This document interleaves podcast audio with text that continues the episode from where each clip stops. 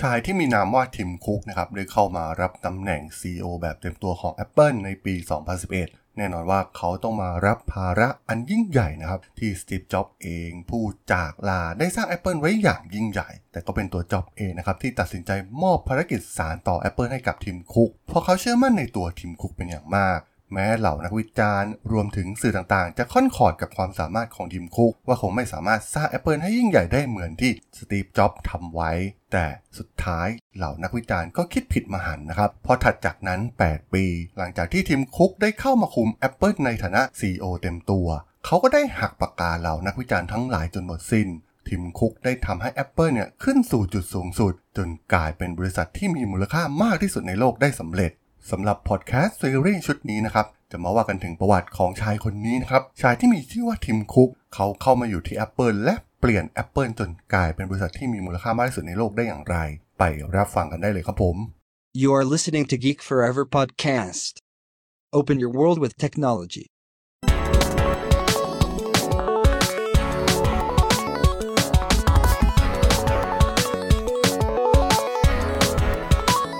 This is Geek Story.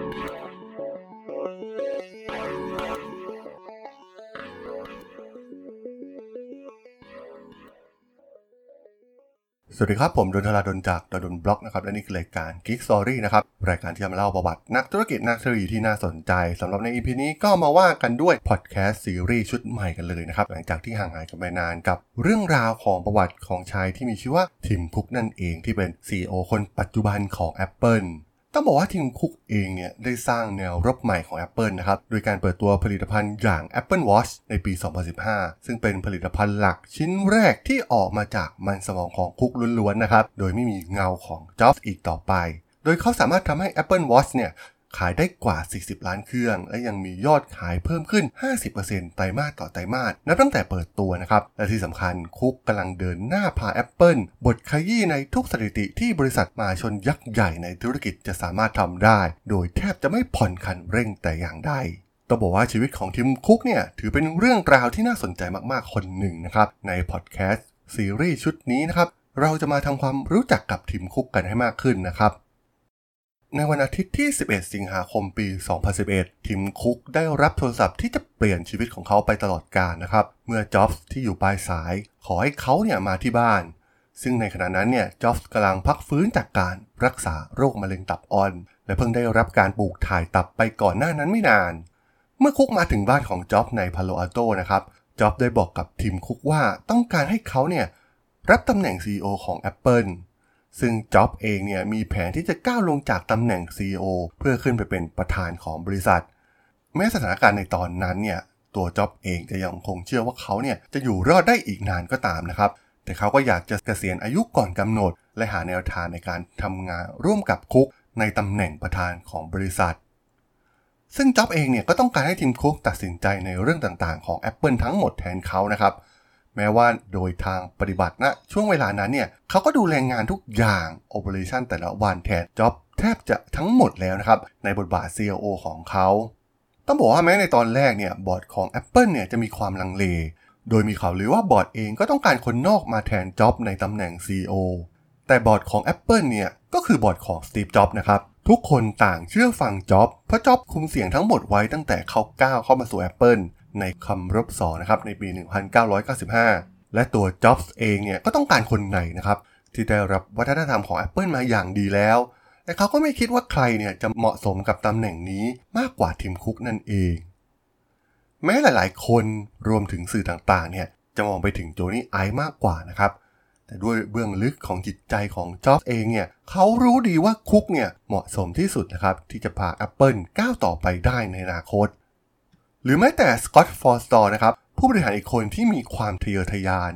ซึ่งตอนนั้นเนี่ยเขารับตำแหน่งรองประธานอาวุโสของซอฟต์แวร์ iOS ซึ่งตัว Forstall เองเนี่ยก็ได้ไต่เต้าขึ้นมาสู่ตำแหน่งระดับสูงจากผลงานมากมายนะครับไม่ว่าจะเป็น Mac OS X นะครับรวมถึงประสบความสำเร็จอย่างมากกับ iPhone เนื่องจากเขาเป็นผู้นำในการดูแลการพัฒนาซอฟต์แวร์ต่างๆ ของ iPhone ถึงขนาดที่ว่า สำนักข่าวใหญ่อย่างบลูมเบิร์กเนี่ยเคยเรียก Forstall ว่า mini Steve เลยด้วยซ้ำซึ่งในท้ายที่สุดนะครับ Cook ก็ได้รับเลือกให้มาดำรงตำแหน่ง CEO เนื่องจากตัวคุกเองเนี่ยก็เคยมีประสบการณ์ในการรับตำแหน่งชั่วคราว เมื่อครั้งที่จ็อบส์เนี่ยหยุดงาน 2 ครั้งในปี 2009 และปี 2011 นะครับ แม้ตัวคุกเองเนี่ยจะต่างจากจ็อบมาก แต่เขาก็บริหารบริษัทได้สำเร็จถึง 2 ครั้งทำให้ในท้ายที่สุด คณะกรรมการจึงรู้สึกว่าคุกเนี่ย น่าจะเป็นคนที่สามารถรักษาเสถียรภาพที่ยาวนานของ Apple ต่อไปได้ หลังจากยุคของสตีฟจ็อบส์โดยหลังจากได้รับตำแหน่งอย่างเป็นทางการในฐานะ CEO นะครับคุกก็ยอมรับว่าเขากำลังจะสารงานต่อในระบบที่จ็อบเนี่ยได้สร้างเอาไว้นะครับ และจะนำพา Apple ในเส้นทางที่จ็อบปูทางไว้อย่างดีแล้วนั่นเอง และที่สำคัญในตอนนั้นจ็อบส์เองเนี่ยก็วางแผนการทางด้านผลิตภัณฑ์อย่างละเอียด ที่จะขยายตลาดไปอีก ราวๆ 4 ปีเป็นอย่างน้อย เพื่อให้ทุกคนมั่นใจว่า Apple เนี่ยยังคงจะดำเนินรอยตามสิ่งที่จ็อบส์เนี่ยได้สร้างไว้นะครับ หลังจากนั้นไม่นานสิ่งที่ทุกคนไม่อยากให้เป็นเรื่องจริงก็เกิดขึ้น เมื่อจ็อบส์ได้เสียชีวิตลงในวันที่ 5 ตุลาคมปี 2011 มันทำให้ทั้งโลกสั่นคลอนนะครับ ซึ่งมันเป็นเวลาเพียงหนึ่งเดือน หลังจากที่คุกเนี่ยได้เข้ามาดำรงตำแหน่ง CEO ของ Apple ข่าวการเสียชีวิตของสตีฟจ็อบส์เนี่ยได้สร้างความสั่นสะเทือนและความโศกเศร้าไปทั่วโลก การเสียชีวิตของตำนานนักธุรกิจที่มาพลิกฟื้น Apple จากกิจการที่ใกล้ล้มละลาย กลายมาเป็นบริษัทยักษ์ใหญ่ของโลกนั้นทำให้ทุกฝ่ายเนี่ยต่างอะไรอาวรณ์กับสิ่งที่เกิดขึ้น ไม่มีใครอยากให้มันเป็นเรื่องจริงนะครับเมื่อสตีฟจ็อบส์เสียชีวิตนะครับ คู่แข่งสำคัญอย่าง Microsoft ก็ลดธงลงครึ่งเสา เป็นการให้เกียรติคู่ต่อสู้ที่ขับเคี่ยวกันมานานหลายทศวรรษ ร้านค้า Apple Store ทั่วโลกนะครับกลายร่างเป็นสถานที่บูชาให้จ็อบส์ด้วยการ์ดที่แฟนๆเนี่ยทำเพื่อระลึกถึง CEO ที่พวกเขาเทิดทูน ดอกไม้และเทียน เกลื่อนไปทั่วบริเวณทางเท้าด้านนอกของร้าน Apple Store ในแทบจะทุกสาขา แต่แม้จะมีความโศกเศร้าเพียงใดนะครับ คุกก็ต้องเดินหน้าพา Apple ก้าวต่อไปให้ได้ ภาระอันหนักอึ้งของเขาเนี่ยยังเหลืออีกมากมาย แต่ยังถือว่าโชคดีที่หลายเดือนหลังจากการตายของจ็อบผลิตภัณฑ์ของ Apple นั้นก็ยังเป็นที่นิยมเช่นเคยนะครับ iPhone 4S มียอดสั่งซื้อถล่มทลาย โดยมียอดขายมากกว่า 4 ล้านเครื่องในสุดสัปดาห์แรกเพียงเท่านั้น แต่เหล่าแฟนๆ ของ Apple เนี่ยก็ยังกลัวกับอนาคตที่จะเกิดขึ้นกับบริษัท ต้องบอกว่าบทบาทของ CEO Apple ที่ทิมคุกได้รับมานั้น เป็นตำแหน่งที่ในชีวิตคนส่วนใหญ่ไม่กล้าฝันถึงนะครับ มันเป็นงานที่เสี่ยงที่สุดในโลก การเดินตามรอยเท้าของสตีฟ จ็อบส์ภายใต้แรงกดดันต่างๆ จากโลกภายนอก เป็นสิ่งที่น่ากังวลมากๆ การทำงานกับ Apple ในฐานะ CEO ของคุกนั้น จะเป็นงานที่มีคนจับตามองมากที่สุดในโลกเลยก็ว่าได้ แน่นอนนะครับว่ามันเป็นเวลาที่น่ากลัวสำหรับทีมคุก ในขณะที่เขาอยู่ที่ Apple มานานกว่าทศวรรษ และได้กลายมาเป็นรองประธานอาวุโสสูงสุดของจ็อบส์ในตำแหน่งประธานเจ้าหน้าที่ฝ่ายปฏิบัติการหรือ COO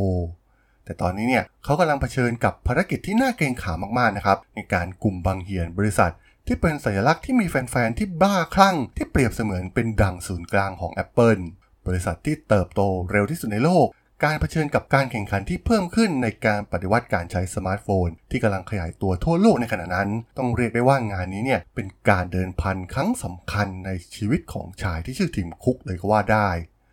แล้วเรื่องราวของทิมคุก กว่าจะก้าวมาถึงจุดๆนี้ มีความเป็นมาอย่างไรนะครับ แล้วเขาจะนำพา Apple ไปในทิศทางไหน กับภาระอันหนักอึ้งที่เขาได้รับมา งานที่แทบจะพูดได้ว่า เป็นงานที่ยากที่สุดในโลก Tim Cook จะจัดการกับเรื่องทั้งหมดนี้ได้อย่างไร โปรดอย่าพลาดติดตามต่อในตอนหน้านะครับผม สำหรับเรื่องราวพอดแคสต์ซีรีส์ประวัติ Tim Cook ใน EP แรกนี้ ผมก็ต้องขอจบไว้เพียงเท่านี้ก่อนนะครับสำหรับเพื่อนๆที่สนใจเรื่องราวประวัตินักธุรกิจนักเทคโนโลยีที่น่าสนใจที่ผมจะมาเล่าให้ฟังผ่านรายการ Geek Story ก็สามารถติดตามก็ได้นะครับ ทางช่อง Geek Forever Podcast ตอนนี้ก็มีอยู่ในแพลตฟอร์มหลักทั้ง Podbean Apple Podcast Google Podcast Spotify YouTube แล้วก็จะมีการรวบรวมแพลตฟอร์ม Blockdit ในทุกๆตอนอยู่แล้วด้วยนะครับถ้าไงก็ฝากกด Follow ฝากกด Subscribe กันด้วยนะครับ แล้วก็ยังมีช่องทางหนึ่งในส่วนของ Line add ที่ t h a d o n T H A R A D H O L สามารถ add เข้ามาพูดคุยกันได้นะครับ ผมก็จะส่งสาระดีๆพอดแคสต์ดีๆให้ท่านเป็นประจำอยู่แล้วด้วยนะครับ ถ้าอย่างไงก็ฝากติดตามทางช่องทางต่างๆกันด้วยนะครับสำหรับใน EP นี้เนี่ยผมก็ต้องขอลากันไปก่อนนะครับ เจอกันใหม่ใน EP หน้านะครับผม สวัสดีครับ